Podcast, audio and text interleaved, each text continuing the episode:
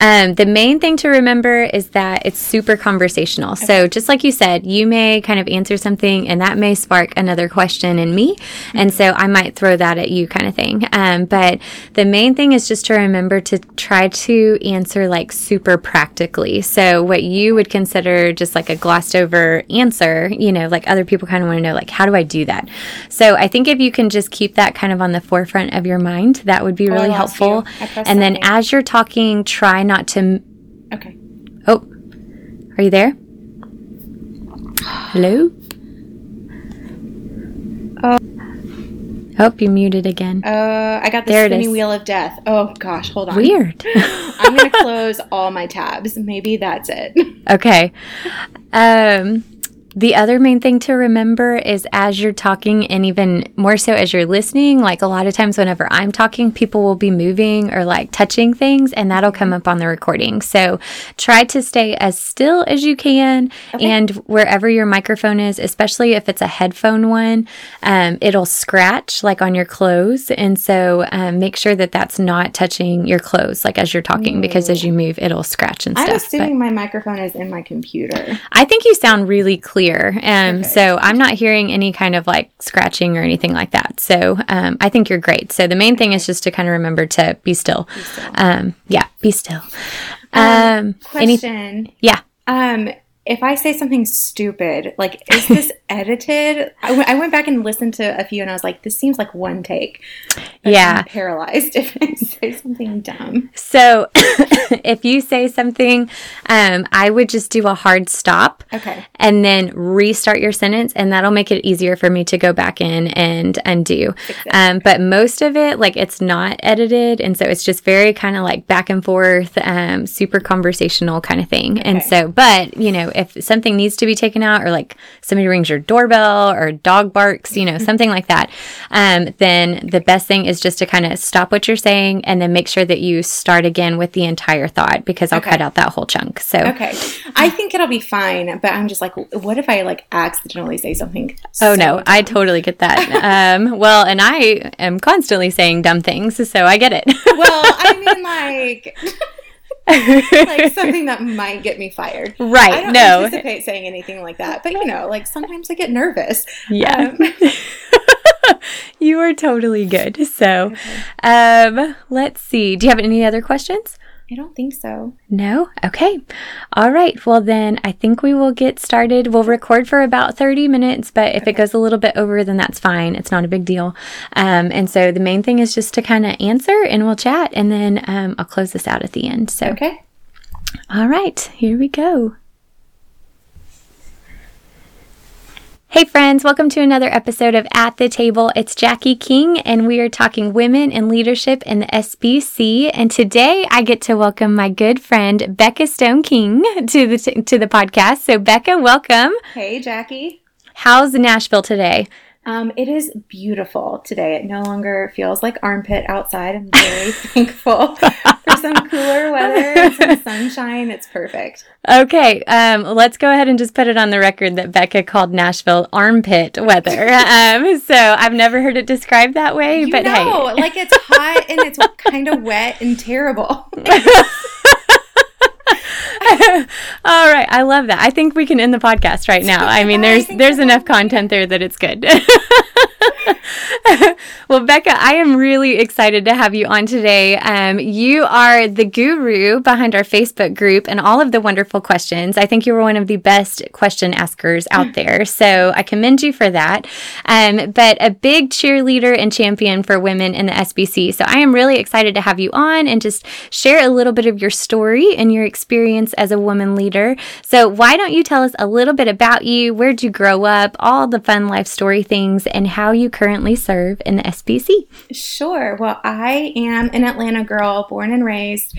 Um, was born into a Christian family, um, and I say that this is the way my parents um, raised me and the way that they participated in the church was probably the very greatest example that they could have given to me um, just as a believer, but then also as somebody who now serves and leads in the SBC and in my local church. Um, so my parents are always at the church, not in a legalistic or participation trophy kind of way, but um, they were there to serve the church. So my dad helped with sound and um, with building projects and planting flowers, and my mom would teach Sunday school, or you know they were on committees and making decisions and loved our pastors very well and loved our neighbors very well would go out and share their faith they were always um, super involved and they brought my brother and i with them so um, we were always we were always a part of that. That was the example that was set for us. If you love the Lord, you serve the church. And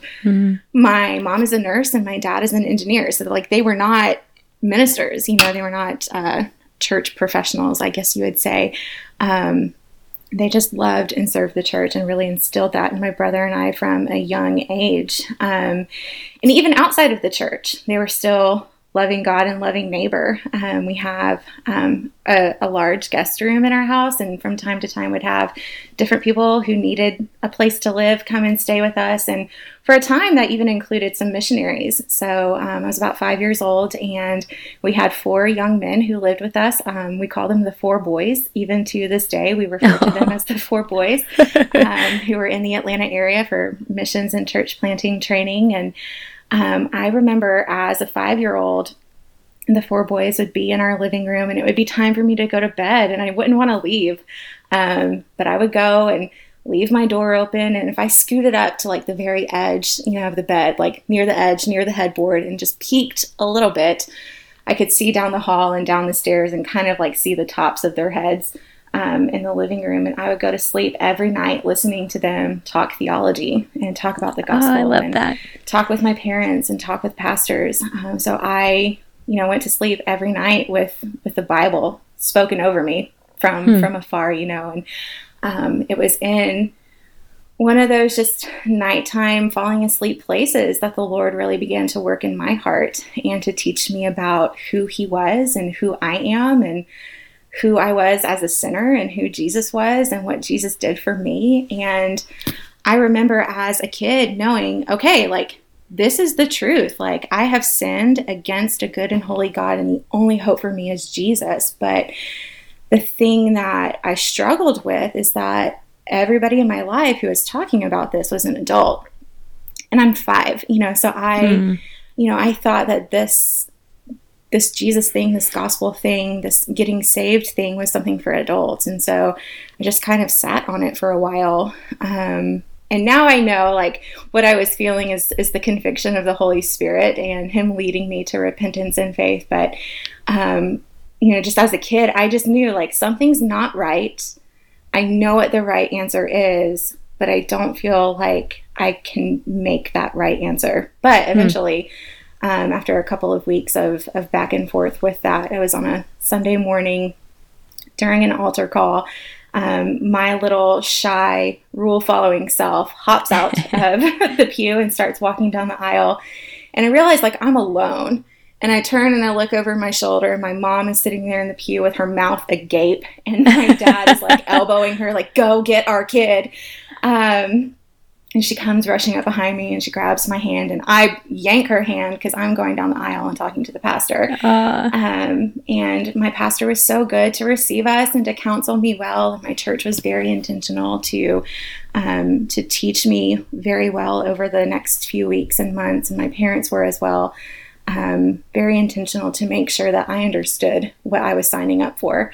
Um, that I understood the decision that I was making. And so, um, Easter Sunday of my kindergarten year, I was baptized and um, grew in my faith. Um, and that is just, it's evident. You know, I think about um, little little papers or things that I found from my childhood because my mom kept everything as moms do. Um, you know, writing writing papers about my you know my favorite teacher is jesus you know yeah. i definitely you know jesus juked my fourth grade teacher who gave us that assignment um, my favorite teacher is the lord um, and that's also as elementary school when I, I got a, a love for writing. Um, I had a wonderful second grade teacher who um, read wonderful books to us and um, introduced us to poets and authors, and I realized that words were really fun, and I liked telling stories, and I liked writing, and um, I discovered I was really good at writing, um, and I started writing a lot, and that continued through you know my school years, and um, the summer before I started high school, so I was 13, turning 14.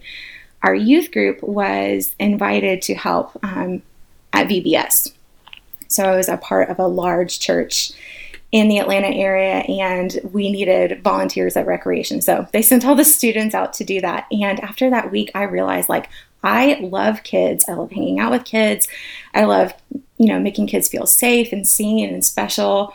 Um, I love talking about Jesus with kids. And it was another one of those moments where I was like, I'm too young for this. You know, mm-hmm. yeah, we got to help out at rec at VBS, but kids ministry was an adult thing.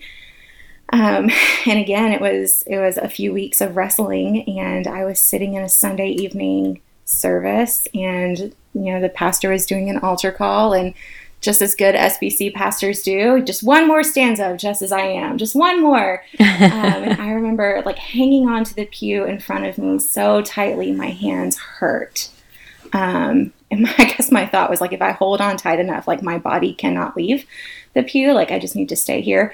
Um, but I ended up going forward and saying like, I want to work with kids, and I don't know what that looks like. Um, mm. But again, my church was so wonderful to come alongside me and figure that out um, because I think I was one of the youngest people at the time to um, ask to serve in a more permanent way. And so they put me through all the teacher training that they had all the adults do, and I started shadowing here and there and filling in for this role or that role. And then by my senior year of high school, I became the lead kindergarten Sunday school teacher. And my assistant teacher was somebody who was my mom's age. And so that's where I was again, you know, wrestling, being really young, yeah. being the youngest person on teaching staff, but then also being a young person leading somebody who is my mom's age. Like, how do I tell this lady what to do? You know, how do I ask her to be here at this time or to do this task? Like, she's my mom. And so that really, um, you know, taught me about how to lead different types of people and how to speak respectfully to people, but still like be the one in charge. Um, so I started learning those early leadership lessons even then. Um, yeah. I didn't love them then. I was terrified all the time. But now, you know, reflecting on that, I was like, oh, yeah, like the Lord was teaching me these things even then. Um, and then, you know, just my love for, for kids and working with kids continued. Um, through college, I was an elementary education major. Um, so I was working with kids as part of my school program, but I was also serving my church working with kids, and then also started working with youth ministry at that time. And toward the end of my time in college, was at a summer camp working with high school girls. I figured out that I really love working with high school girls as well. Um, and um, they would ask me some really hard questions mm. about the Lord and about the Bible. And I would always be running back to my pastor or to the camp pastor or somebody, you know, to ask his opinion on this theological question. And I got convicted. Um, like, I've been a believer at this point, you know, for 15 plus years. And I do read my Bible and I serve the church, but, you know, like I can know the Bible, right? Mm-hmm. um, and we're made for, you know, church community and there's wisdom in community and we need to talk to each other and, and listen to one another. But like, I'm, as a believer, like I'm capable of knowing the Bible. And so, you know, I started thinking, like, do I need to go to seminary? Do I need to get some training here? And that really, Jackie, threw me for um, a crazy, like, identity crisis yeah. loop. Yeah. Um, because it was, I was finishing college. Um, I had a degree, I, I had a career. Um, I, I, graduated right in the middle of the recession um, in 2008. And almost the entire state of Georgia was on hiring freeze for teachers, but I got hired. Like I had a job in my dream county. I was going to teach second grade. It was everything that I wanted. Like the Lord was so gracious um, to allow me to have that. I don't need to go to seminary and get another degree and have another career. Like I already have that. Mm-hmm. Um, and also, I was really just wrestling with um, what I would do after that. You know, I recognized that you know, my giftings and the things that I enjoyed were teaching and public mm-hmm. speaking and writing. Um, and as a woman, I did not know where that fit because at that time, my only concept of like ministry was that of a pastor. Mm-hmm. And I was mm-hmm. like, but I'm Baptist. Like, we don't have lady pastors. So, like, yeah. I don't know. Like, I don't know where I fit. Like, I don't fit into this, and my gifts don't fit into this, and my gender doesn't fit into this. So, like, I'm just not gonna pursue this. And so I kind of just stuffed that in a box. I hadn't told anybody about it, and it was just really easy to ignore for a while. Um, and so I went on and became a teacher and I loved it and I, you know, set goals for myself and was achieving goals and on my way to achieving other ones. And I went um, home for Thanksgiving and was having breakfast with a college friend. And she excused herself from the table for a moment and then she came back and she looked crazy. I was like, Stephanie, like what happened while you were away? Why do you mm-hmm. look like that? And she said, Becca, I think God talked to me in the bathroom. And I said, What do you mean you think God talked to you in the bathroom? And she said, I am supposed to ask you when you're going to go to seminary. And for me, as somebody who had never told anybody about seminary, I was like, oh, maybe, maybe God did talk to you in the bathroom. Okay, um, let's unpack that. Um, and so she and I started chatting about seminary, and I started researching schools and like I knew nothing. Like I grew up in a one, like I said, a wonderful church, wonderful family, um, but I knew nothing about the SBC and how it worked. I didn't know about seminaries, and I didn't know about ministry and or any you know it was just completely a whole new world when i mm-hmm. started mm-hmm. researching things and like i said like i didn't want another degree i didn't want another career i just wanted to take language and theology and wanted to know how to read my Bible better and teach it to people. Um, and so I ended up choosing Southeastern Seminary in Wake Forest, North Carolina, and I declared MDiv in Women's Studies because the MDiv would let me take all the language and theology classes and women's studies because I'm a woman. That makes sense. um, and so I packed up my classroom at the end of that school year and I moved to North Carolina for what I thought would maybe be two or three semesters spoiler alert 10 years later i'm still enrolled but that's another another go girl. yes yes. Um yeah so i moved to north carolina and um, joined a church staff as a children's minister while i was there and served on that staff for a few years and then ended up working for the seminary full time for about seven years. Um, and then went with a church plant and um, oversaw the children's ministry in that church plant and figured out how to to teach kids in a movie theater um, and to do children's ministry out of a box. And and that's also where I started writing um, children's curriculum was in those in those churches um, just seeing the needs that my kids had and and the things that they were curious about the questions they were asking about when a when a five year old asks you about the Trinity for three or four weeks in a row, you mm. have to figure out how to teach that five year old about the Trinity without also being a heretic. and so that really, like, that really sparked a love in me for um, learning big theology, but then learning how to communicate it well to young yeah. kids. And yeah. that kind of catches us up to where we are today. That's, that's where I am in um, my doctoral work. So you know, I finished that master's degree and I'm, I'm now finishing my doctor of education also at Southeastern. And um, so it's my area of research there. And um, it's what I get to do every day in my job at Lifeway. Okay, yes. So tell us a little bit, and I'm glad you said that you went ahead and finished that um, MDiv because I know some of our listeners are thinking, "Oh my gosh, it takes ten years to get an MDiv." no, um, but for some of us, yes. Um, but you finished your MDiv, and then you've been in your doctoral studies for a while. And then tell us a little bit about your current job and what you're serving in, and then kind of like really i mean so much of your story i see in your job now and how god has like led that up to how you're able to use your gifts so maybe kind of unpack that a little bit as well yeah so i um, the very theological term for this is the big squish um, so i'm just you know, I'm, just kidding. You didn't laugh there, and now I feel really self conscious.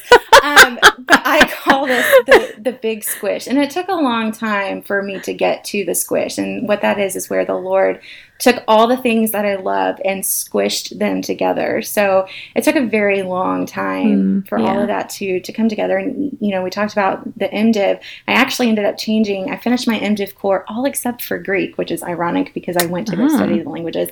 I took Hebrew and then I took Arabic um, because I switched from an MDiv to an MA um, in a missions focus. I was going to go overseas and teach. So, but I did my MDiv core and I graduated um, with an MA with way too many credit hours. Um, and I would say Greek is probably easier than um, Hebrew. Man, I yes. Love, I, I love languages so much, though. Um, but no, I was going to go to the Middle East and teach, but um, the Lord had other plans. Yeah. But the squish is, you know, that love for missions that really did come out, you know, pretty quickly in my time at Southeastern. So that's part of the reason I switched degree programs. Um, and in particular, something that I really fell in love with as I was going through those missions classes um, was a course called Contextualization Theories. And contextualization, when it's done correctly, is just um, the missionary, you're not changing the message. You know, you don't change the scriptures, you don't change the gospel, mm-hmm. um, but you just change how you say it to somebody um, so that they can access what you're saying and understand it. And so that really spoke to the teacher heart that I have. You know, um, when you're teaching a child a concept, if, if you teach it to them and they don't understand, you don't just repeat yourself, you you teach it in a different way you mm-hmm. know um, and so i really identified with that and really loved that so that's why i started pursuing missions i really was interested in how do i communicate the gospel to a diverse audience um, so i love i love missions i love um, differentiated instruction i love communication i love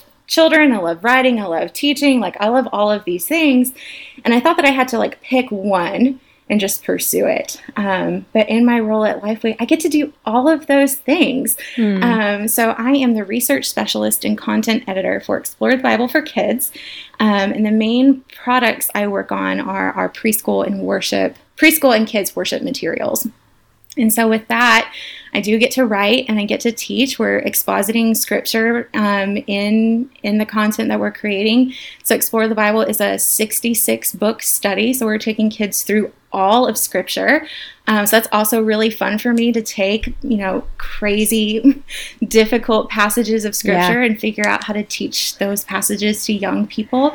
Um, so I love that. The Lord squished that together with, you know, my love, like I said, for writing and for teaching and for theology, but then also for missions. I get to work with the IMB and with NAM and learn missionary stories and learn about kids on the field and tell those stories um, in the content that I create. Um, we get to show videos and pictures and help kids learn about people all over the world and learn about different ways that they can live on mission too. And so it is, it is the big squish of everything that I love.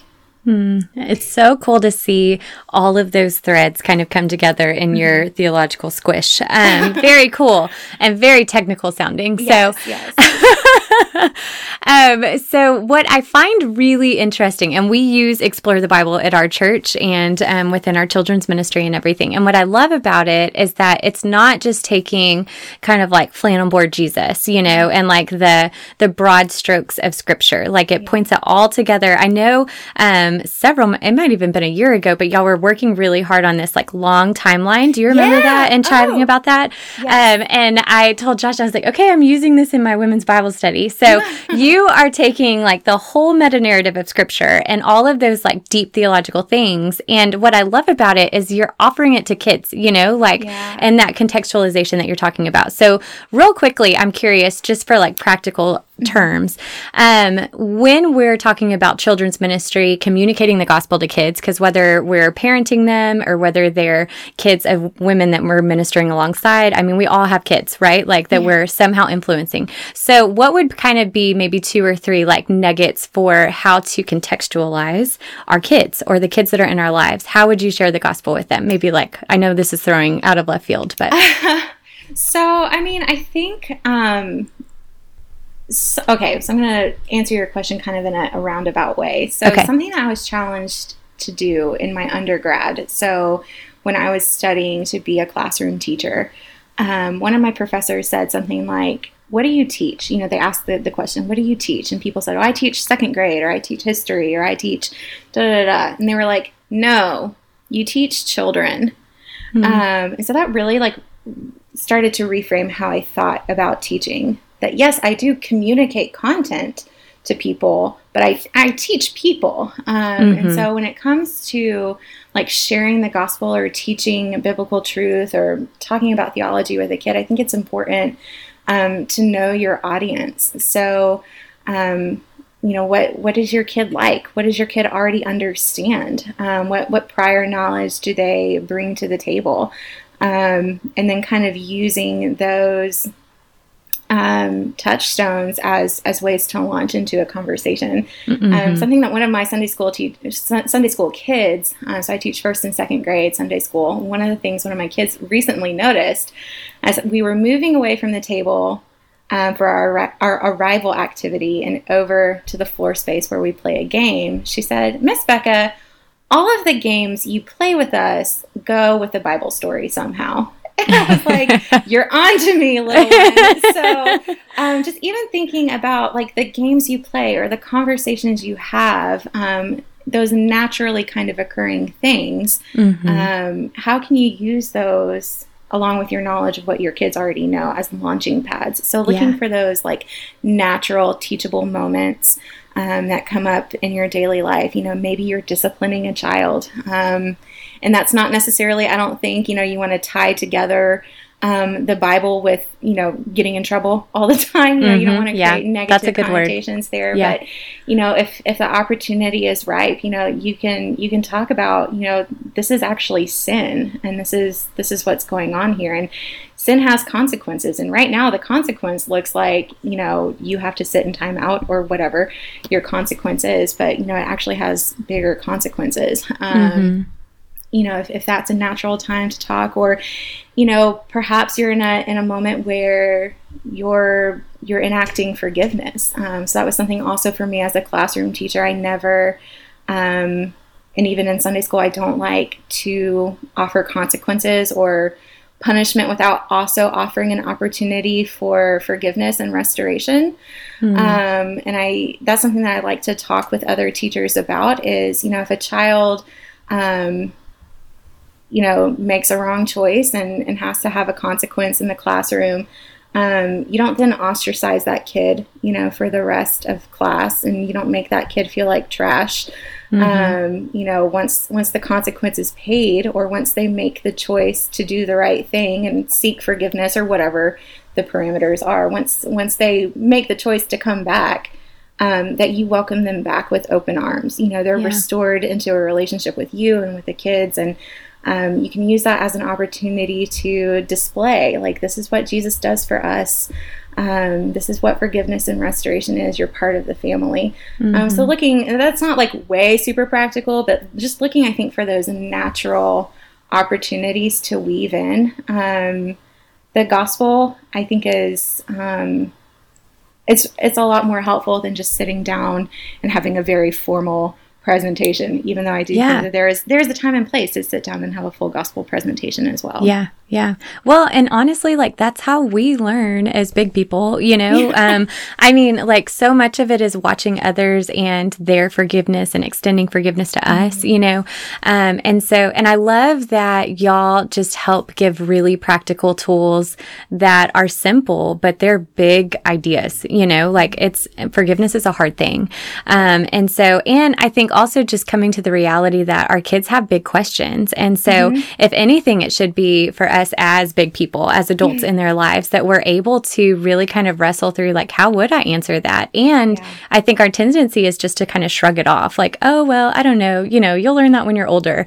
Um, because a, a lot of the theme that I heard, even in your story, uh, was, well, this is for adults, you know? And so I so badly want the kids in our church, the kids in my home to know, like, you're doing theology right now. Yes. Um, and you're learning about God right now. And yes. it's, it's not like a future version of like when you get to be a grown up Christian you know? Um, and so I, I think that's a really good encouragement for us. Yeah. No, I, I have a, um, a little boy in my class Um, and a key concept that kept coming up in our lessons over several weeks was God can do anything. Um, that was the big, like, overarching main idea. And eventually, one day he asked, like, Miss Becca, if God can do anything, why doesn't he just kill Satan? Mm-hmm. And I was like, oh, okay. Um, and then another question very quickly after that if God can do anything, can he put a baby in a man's tummy? Um, and just like a whole list of very curious questions. If God can do anything, da da da da. Mm-hmm. Um, and then, di- you know, different questions. Could a bullet have killed Jesus?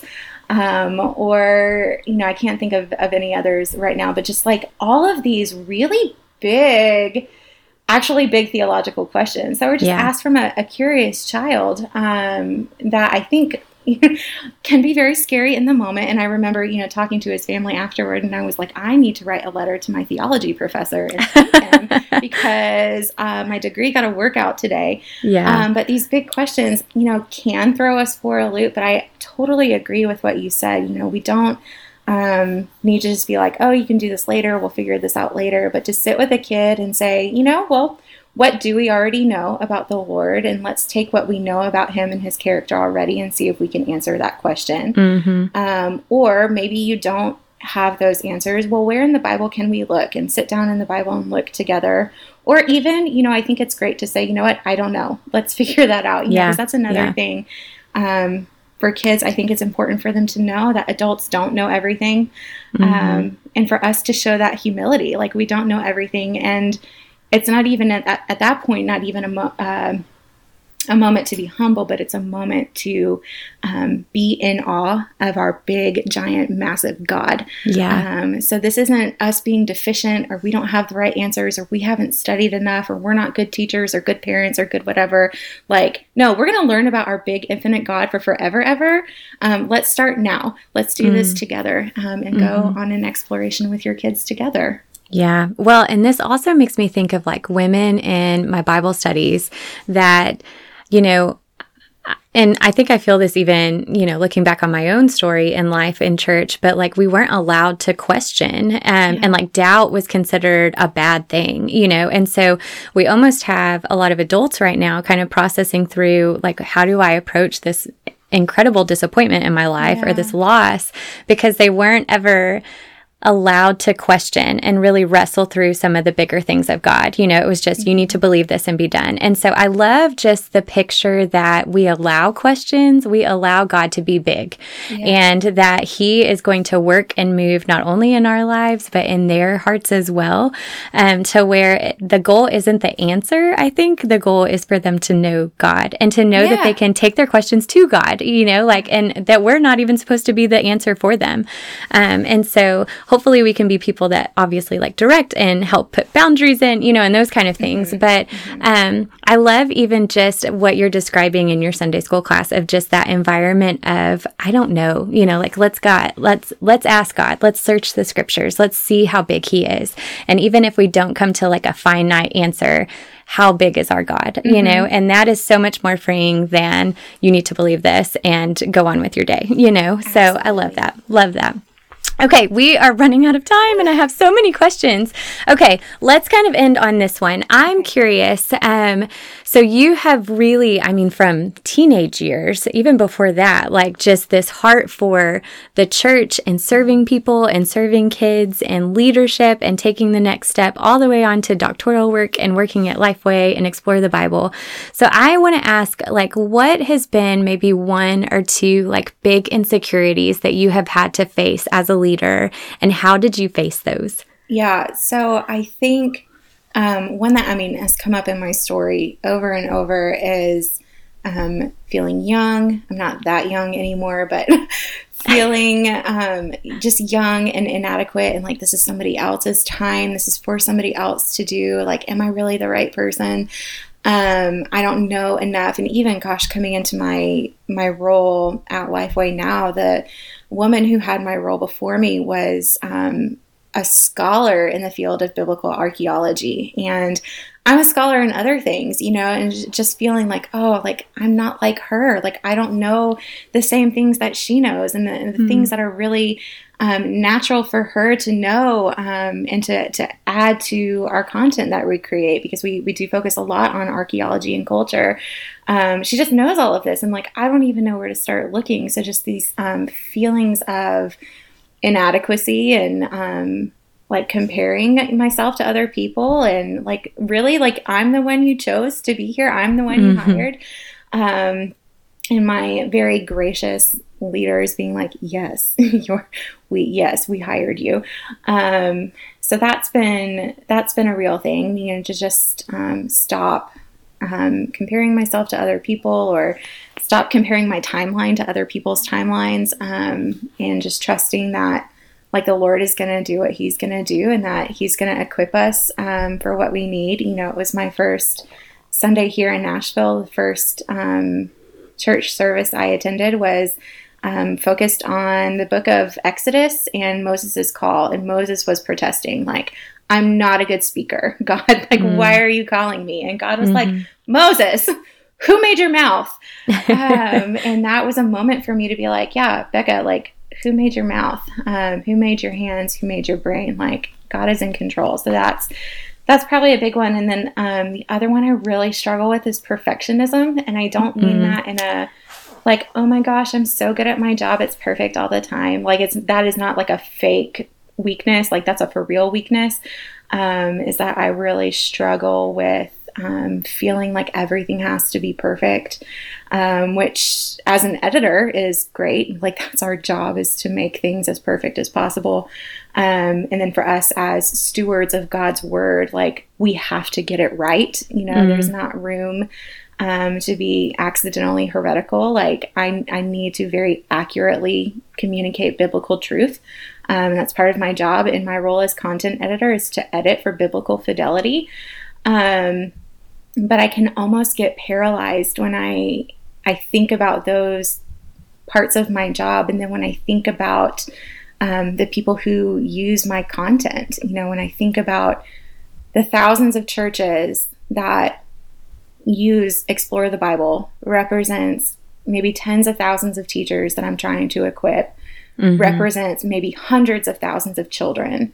Um, and I'm accountable for the words that I share with them. And that is a holy, like H O L Y and mm-hmm. W H O L L Y. It is a mm-hmm. holy, terrifying thing. I have to get this right. Um, and so just walking that like razor thin fine line of um, wanting to do things with excellence because this is this is what I this is the responsibility I've been given um, but then not tipping over into like anxious perfectionism and getting yeah. getting paralyzed in in the bigness and in the responsibility of of the role. So, what is maybe because I think that's a good thing, especially for a lot of us. Um, so, what is one like kind of practical thing that has helped you in that balance, in that tension? Um, I'm maybe still learning some of that. Um, I but practically, just for where I am in my own like walk with the Lord and trying to understand my brain and how I work, um, it's just being honest. Um, mm. with the people around me. Um, that's something that I used to be really afraid of letting my leaders know if I ever had questions or, and not just at Lifeway, but like in general with bosses, just being afraid of them seeing any kind of weakness in me, mm-hmm. um, seeing any kind of lack or deficiency. But I've hit a, like I've hit a wall. Like I'm, I'm to a point where like I cannot pretend anymore. So I'm going to tell you um, that I don't understand this or I have a question about this or I need your opinion here or, hey, I'm completely freaking out. Um, I yeah. need, I need some support. Um, and so it's just been incredibly freeing to be um, in the role I'm in now with the leaders I have, and then with um, actually the boss I had at Southeastern before I moved here, um, Larry Lyon. Um, these incredible men and women who the Lord has given to me in the last few years um, as tremendous leaders who love me, Becca, mm. the person, and who mm-hmm. see me as their sister and want the best for me, and I can be honest with them and and let them know, you know, when when things are difficult and they can come in and say either, "Hey, you're worried about nothing," or okay, like this is a real thing. Like how can Yeah. we equip you? How can we Yeah. resource you to to get past this? So I think right now for me, honesty is is the most practical way to overcome those insecurities. I love that. What a good encouragement and charge for so many of us. And we do love you, Becca. We are cheering you on. You are doing such a great job. Thank you. well, thank you so much for giving us some of your time and wisdom today. Um, and just thank you for joining us on the At the Table podcast. Thank you so much for having me. And ladies, again, I am so thankful that you've taken some time out of your week to listen in on the stories of women in the SBC. I hope that you're encouraged by Becca's story, and um, I will make sure to put her connection points in the show notes so that you can connect with her. And then also make sure that you hop over on Facebook and on our social media outlets because we are eh, still taking registrations for women to come to the le- leadership forum that Lifeway is hosting. And so we want to make sure that you can grab a spot. There are limited spots available. So make sure that you hop online and RSVP. And we hope to see you next month in November. And then, as always, next week there will be another episode of At the Table. Y'all have a great week.